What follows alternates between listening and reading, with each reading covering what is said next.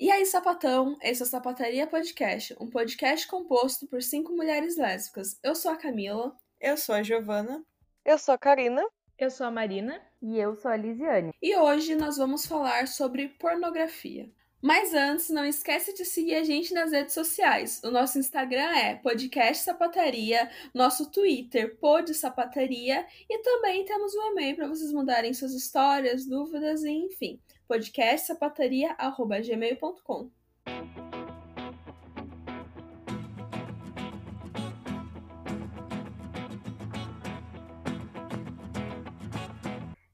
Então, hoje o nosso assunto é um pouco mais sério e talvez faça uma ligação direta com o que a gente falou na semana passada, porque se antes a gente estava falando sobre sexo, que é uma delícia, hoje a gente vai falar de algo que é terrível, que é a indústria pornográfica. Para começar, a gente precisa pensar no que é a pornografia, no que ela se constitui e o que ela causa na vida de muitas mulheres elas são as principais prejudicadas nessa indústria que é extremamente patriarcal, violenta e que degrada as mulheres. Então a gente vai fazer esse debate sobre como que essa indústria funciona e quais são as nossas críticas sobre ela. Para a autora Andrea Dworkin, a pornografia é escrever sobre prostitutas. Porno ou porne significa prostituta e grafos significaria escrever ou gravura ou desenho. Isso numa definição muito simples, porque a pornografia hoje abarca muitas outras tecnologias. Então, a partir da disseminação das imagens e da internet, por exemplo, a pornografia, ou seja, essas imagens sexualizadas das mulheres, vão se diferenciando ao longo do tempo. Então, não vai ser uma escrita ou um desenho especificamente de prostitutas, mas de mulheres. O prostitutas aqui significaria a camada mais baixa da sociedade, que seria composta por essas mulheres que não têm condições financeiras de se manter de outra forma e são obrigadas a vender o seu próprio consentimento. Então, a partir do momento que se vende um consentimento, não há consentimento, há o que a gente chama de estupro e de violência. Não tem nada a ver com erótico ou com o que a gente falou no episódio passado sobre sexualidade, porque não há liberdade aqui envolvida. Existe apenas um retrato completamente irreal de uma sexualidade focada no prazer masculino que é especificamente uma relação de poder desigual e de superioridade e inferioridade. Então, na pornografia sempre se trabalham esses polos, do superior e do inferior, do subalterno e do poderoso. E essa relação, ela sempre se dá do homem sobre a mulher. Então, a gente tem que deixar aqui bem explícito que a categoria sexual, o sexo dessa pessoa faz muita diferença em como ela é retratada e como ela é tratada na pornografia. Infelizmente, as pessoas tendem a diferenciar o que é pornografia, o que é estupro e o que é prostituição, mas todas elas aparecem como equivalentes, sendo dificilmente diferenciadas. Afinal, todas se baseiam na violência contra a mulher e contra uma sexualidade livre e autônoma dessa mulher, porque não há essa possibilidade na pornografia. O que seria diferente da pornografia, que seria a supressão do poder de uma categoria, seria o erótico, que é justamente o compartilhamento de prazer e não um abuso de poder. Para que a pornografia seja naturalizada, ela precisa colocar as mulheres como presas naturais dos homens. E além disso, as mulheres precisam aparentar adorar isso, sendo comparada a sexualidade e a violência como se o sexo fosse essencialmente masoquista e a humilhação fosse prazerosa e o abuso físico algo erótico. Então, até mesmo a Adrienne Hitt, que a gente já conversou sobre ela no episódio de heterossexualidade compulsória, fala sobre a limitação que a pornografia causa à sexualidade, porque ela amplia os comportamentos masculinos considerados aceitáveis principalmente no sexo heterossexual, que privam as mulheres de sua autonomia, dignidade e o seu potencial sexual, de sentir prazer e de amar e de ser amada. Então é importante a gente lembrar no que é pautado a nossa sexualidade. As nossas noções de relacionamento são sempre a partir da heterossexualidade sempre a partir de um padrão heterossexual que se repete inclusive em muitas relações lésbicas. Exatamente pela falta de representatividade que a gente tem, a gente acaba reproduzindo esses padrões. E é claro que na pornografia não seria diferente. Muitas mulheres acabam aprendendo, inclusive, entre enormes aspas, como se relacionar com outra mulher a partir de pornografia. E só depois de um tempo a gente percebe o quão nocivo isso é para nós mesmas, porque aquilo ali não é sexo lésbico, aquilo ali é a reprodução do sexo hétero na lesbianidade, se é que a gente pode chamar de lesbianidade. É óbvio que as maiores prejudicadas nessa indústria são as mulheres que estão ali envolvidas, mas que nós também acabamos nos prejudicando, porque é todo um sistema empenhado em manter a gente num padrão heteronormativo e numa subalternidade. E além disso, a Andrew Dworkin deixa bem claro no livro Pornografia: Homens Possuindo Mulheres o efeito que a pornografia tem na vida das mulheres a partir da construção de sexualidade dos homens que vão se relacionar com essas mulheres. No início do livro, ela fala bastante sobre experiências de outras mulheres que foram abusadas, estupradas, expostas à pornografia devido ao consumo de pornografia de parceiros, maridos, parentes e outros abusadores, que criavam noções absurdas, violentas ou inalcançáveis de sexo a partir das ideias promovidas pela pornografia e desejavam impor essas noções nas suas vidas e nas vidas das mulheres que eles abusavam. E dentro desse viés também a gente percebe muito o modelo do homem que é representado dentro dessa pornografia, que é o homem predador, o homem que necessita de sexo, o homem que faria de tudo para ter esse sexo, essa necessidade do homem sempre estar tá de encontro com alguma mulher e sempre estar tá satisfazendo os próprios prazeres e basicamente dá para perceber que a mulher é sempre a frágil, a mulher é a que sempre aceita calada, e isso a gente vê muito em modelos pornográficos da indústria, em mídias, às vezes não precisa nem literalmente estar tá num vídeo pornô, às vezes até na TV, até em coisas mínimas que a gente percebe no dia a dia, a gente percebe que esse modelo foi criado justamente para fragilizar a mulher, para deixar o homem à frente da gente sempre em questões sexuais e, e também para minimizar o sentido de que a mulher também pode sentir prazer, a mulher sim tem que sentir prazer, na verdade, e deixando sempre muito explícito de que o homem é que comanda tudo. Exatamente. E ao colocar a mulher como um simples objeto do prazer masculino, a pornografia de certa forma, define que o homem pode fazer com aquela mulher o que ele bem entender, independente de qualquer vontade que essa mulher poderia vir a ter ou não ter. E isso reflete muito no que a gente vê no dia a dia de comportamentos de homens para mulheres, né? Então, tipo, não é algo que foi criado só ali para salientar aquela relação sexual. É uma atitude, é um comportamento que isso vem de muito antes e que só foi expressivo dentro daquela cena e dessa, dessa indústria como mais teatral, né? Uma ideia mais concreta daquilo e a gente percebe muito que as atitudes que são feitas e tudo que é feito dentro desse conteúdo é visto também fora e é muito reproduzido. Como a Camila disse, é reproduzido até em relacionamentos lésbicos. A partir dessa construção de modelos sexuais, a gente tem diversas características específicas que a pornografia nos mostra para tentar naturalizar algumas coisas, como a violência, que é demonstrada como se a mulher gostasse de ser violentada e sentisse prazer com isso.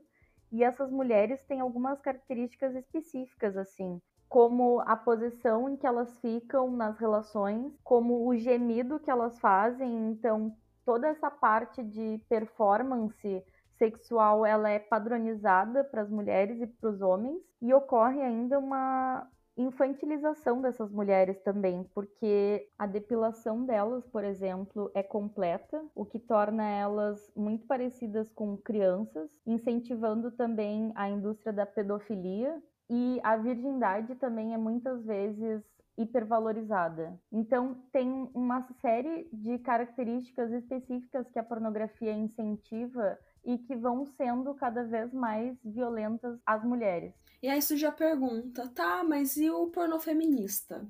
Bom, como que a gente vai falar de um pornô feminista, sendo que pornografia sempre vai ser a venda do consentimento daquela mulher da mesma forma que a prostituição? A única diferença é que em uma a filmagem e a distribuição daquele vídeo. O feminismo tem como intuito a emancipação das mulheres. E como que a gente vai falar de emancipação das mulheres quando uma delas está tendo seu corpo violado simplesmente pela troca de dinheiro? E aí é importante também a gente falar do dedo do capitalismo nisso tudo, porque o consentimento está sendo vendido. Se essa atividade não existiria sem a moeda de troca, portanto ela não é uma escolha. Nenhuma mulher se submeteria a tal atividade se o dinheiro não fosse a principal preocupação social. Porque o prazer não tá no meio dessa, dessa atividade. E a mesma coisa do porno lésbico. Ele nunca vai ser emancipador para uma mulher, primeiramente pelo fato de que ele não é feito para mulheres. Já começa por aí. A pornografia lésbica não é feita para mulheres.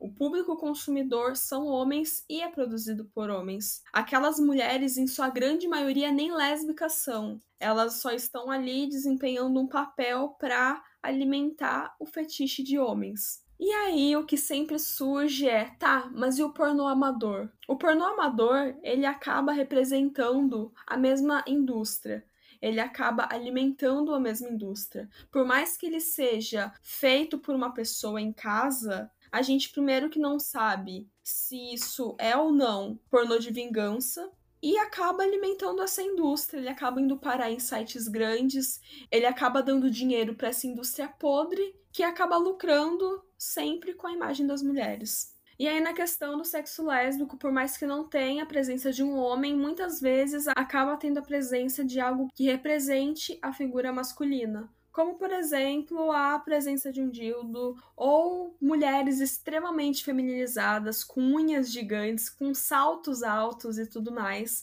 porque a gente sabe que é tudo irreal.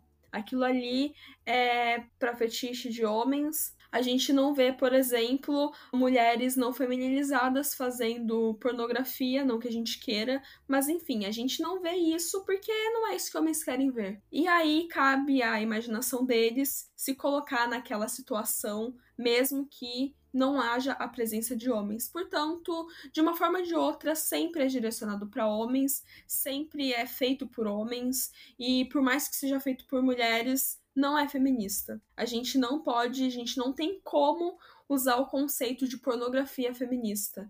Não importa o quão revolucionário e libertador aquilo ali diga que é. Liberdade não é uma mulher poder servir de fetiche para homens enquanto outras estão ali porque precisam de fato, porque é a única forma delas sobreviverem. Porque por mais que seja de fato escolha para uma mulher ou para duas mulheres, o que também temos que discutir os conceitos de o que é escolha, né? Mas por mais que uma mulher ou outra diga que faz aquilo porque quer e porque ganha muito dinheiro, a gente sabe que a realidade não é essa. A gente sabe que a realidade, na grande maioria das mulheres, são mulheres pobres e acabaram parando no pornô. E é importante entender que o feminismo é político e social, ele não é individual. Então, mesmo que haja uma mulher produzindo e lucrando com essa pornografia e estando entre muitas aspas no poder, não existe um feminismo se isso ainda explora outras mulheres. E além disso, a ideia de libertação sexual por meio de consumo e produção de pornografia e também da disponibilidade das mulheres para todos os homens, como a maioria dos conceitos liberais acaba beneficiando apenas os homens e o patriarcado, uma vez que as mulheres já são criadas e educadas para não negar acesso aos seus corpos, e essa visão passa a ser ainda mais reforçada quando ela existe disfarçada de liberdade e de anticonservadorismo. Então, quando a gente fala da pornografia e da prostituição, muitas vezes as pessoas tendem a dizer que isso faz parte de uma liberdade sexual. Mas, como as gurias falaram, essa liberdade sexual é para quem exatamente? Não existe isso de gostar de sexo e, portanto, gosto de pornografia, porque não há sexo ali. Existe uma violência, um estupro, existe um, uma ideia de sexo comprada. E no livro da Dworkin, ela cita a Victoria Woodhull, que fala: liberdade sexual significa abolição da prostituição dentro e fora do casamento, a emancipação das mulheres da escravização sexual e sua entrada em ser dona e ter controle de seu próprio corpo. Significa o fim da dependência pecuniária em consequência do homem, para que ela nunca possa, mesmo aparentemente, consiga o que deseja ou precise de favores sexuais.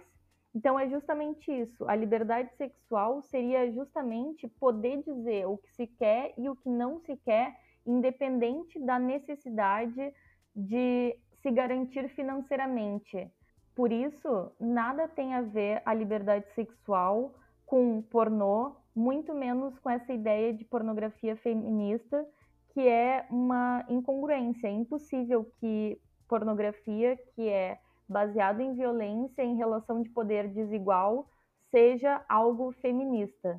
Essa liberdade precisa ser uma liberdade que abarque todas as mulheres. E enquanto mulheres empobrecidas estão sendo exploradas, não há liberdade para nenhuma mulher. Em questão da liberdade sexual e de escolha, a gente sempre tem que pautar e pensar sobre o que realmente possa ser uma escolha dentro do, da sociedade que a gente vive. Não tem como uma pessoa escolher ser violentada numa cena para ganhar dinheiro, sabe? Então a gente tem que ter esse exercício de se colocar no lugar dessas mulheres, eu acredito, no momento que a gente já se relacionou ou ainda se relaciona com homens, pensar se é realmente aquilo que a gente escolheu, a gente escolheu estar tá ali, a gente escolheu ceder ao BDSM, ceder a práticas que ao ver masculino é ok, é normal, ou então a gente está sendo impostas a isso desde que essa ideia foi criada e sempre questionar essa liberdade sexual que a gente diz tanto ter.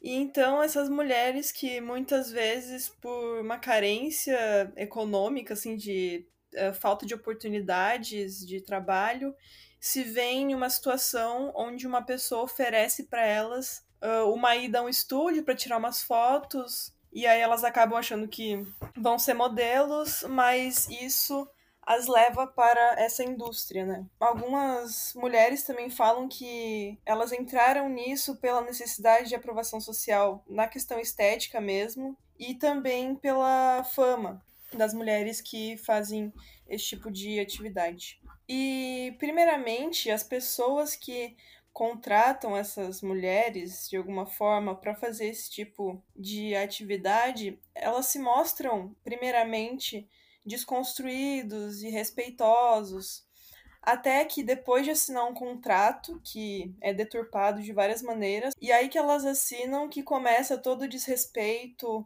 toda a violência. Além disso, elas podem contrair alguma doença sexualmente transmissível e não vão ter nenhum apoio dessas pessoas que as contrataram e elas vão chegar à exaustão e não vão conseguir sair dessa, dessa indústria tão fácil devido a esse contrato. E quando elas conseguem sair disso, elas ainda vão ter pelo resto da vida a imagem delas nas redes sociais, no, em sites, enfim. E como a gente falou, a gente lembra também que mesmo que houvesse um poder de escolha sobre a entrada, a iniciação na pornografia, A partir do momento em que elas já estão dentro da indústria, essas mulheres perdem completamente a voz. Eu recomendo muito que vocês ouçam essas mulheres. Existem inúmeros relatos de mulheres que já conseguiram fugir da indústria, que saíram e conseguiram escapar da indústria pornográfica, e elas contam sobre todas as violências que elas sofreram, sobre como a opinião delas sobre o que seria feito nas cenas não contava em nada, e sobre todas as violências, tanto físicas quanto psicológicas, além do impacto futuro que isso tem nessas mulheres, que incluem tanto traumas por essas violências que elas sofrem de uma forma mais direta quanto também o impacto social que acontece na vida dessas mulheres. Os contratos delas muitas vezes são curtíssimos. Elas passam pouquíssimo tempo produzindo conteúdo para essas empresas e esse conteúdo que fica na internet pelo resto da vida delas vai influenciar toda a trajetória e tudo que elas vão viver após esse momento.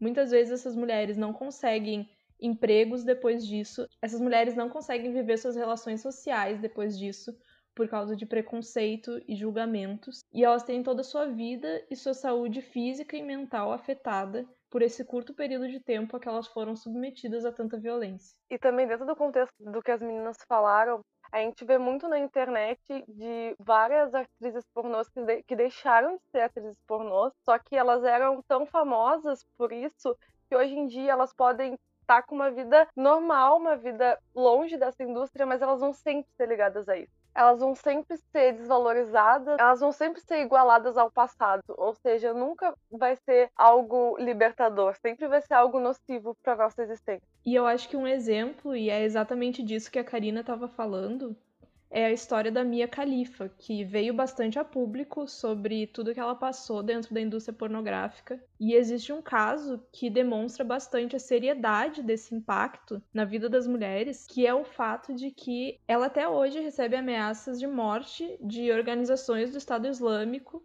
devido a um vídeo que basicamente fetichizava mulheres da cultura islâmica e eu acho que isso também nos traz uma reflexão muito importante que a gente não pode deixar passar, que é esse lado do fetichismo dentro da pornografia em relação às mulheres racializadas, visto que na maioria das vezes que mulheres racializadas aparecem nesses vídeos, elas aparecem de forma extremamente fetichizada e extremamente racista e preconceituosa. É importante que a gente lembre que a pornografia reflete aquilo que socialmente as mulheres são determinadas a fazer. Então, como uma das funções sociais que a mulher tem é a heterossexualidade, e dentro da heterossexualidade, o destino certo ao casamento. E dentro do casamento, uma das funções que a mulher tem que desempenhar é a função sexual portanto, comparada à prostituição e à pornografia, porque não importa o prazer que ela sinta ou o desejo específico que ela tenha,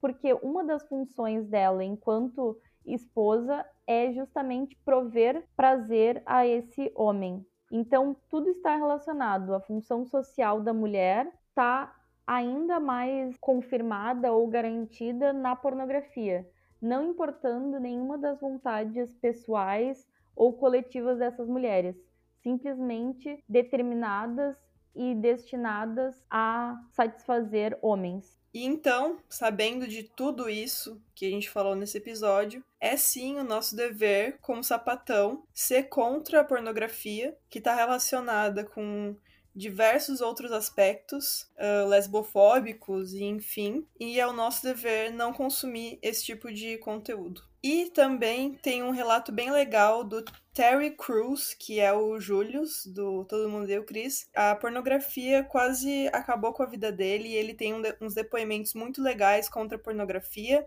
e a visão de um homem também uh, contra essa indústria. É bem, é bem interessante de ter essa percepção também. E a nossa indicação do dia é o livro da André Dworkin, Homens Possuindo Mulheres. Nesse livro, a André Dworkin faz um estudo bastante profundo sobre quais são os efeitos da pornografia nas mulheres e descreve vários aspectos da pornografia, desde as relações de poder desiguais aos abusos sofridos por essas mulheres. É um livro bem importante para a gente argumentar sobre tudo isso que a gente falou e para que a gente não seja conivente com uma indústria tão violenta. Então, esse foi o episódio de hoje. A gente espera que vocês tenham gostado. Não esquece de nos seguir nas redes sociais. O nosso Instagram é podcast sapataria, o nosso Twitter pod sapataria e o nosso e-mail para caso vocês queiram contar suas histórias e etc, que é podcastsapataria@gmail.com. E caminhoneira, não se esqueça, nessa quarentena não siga.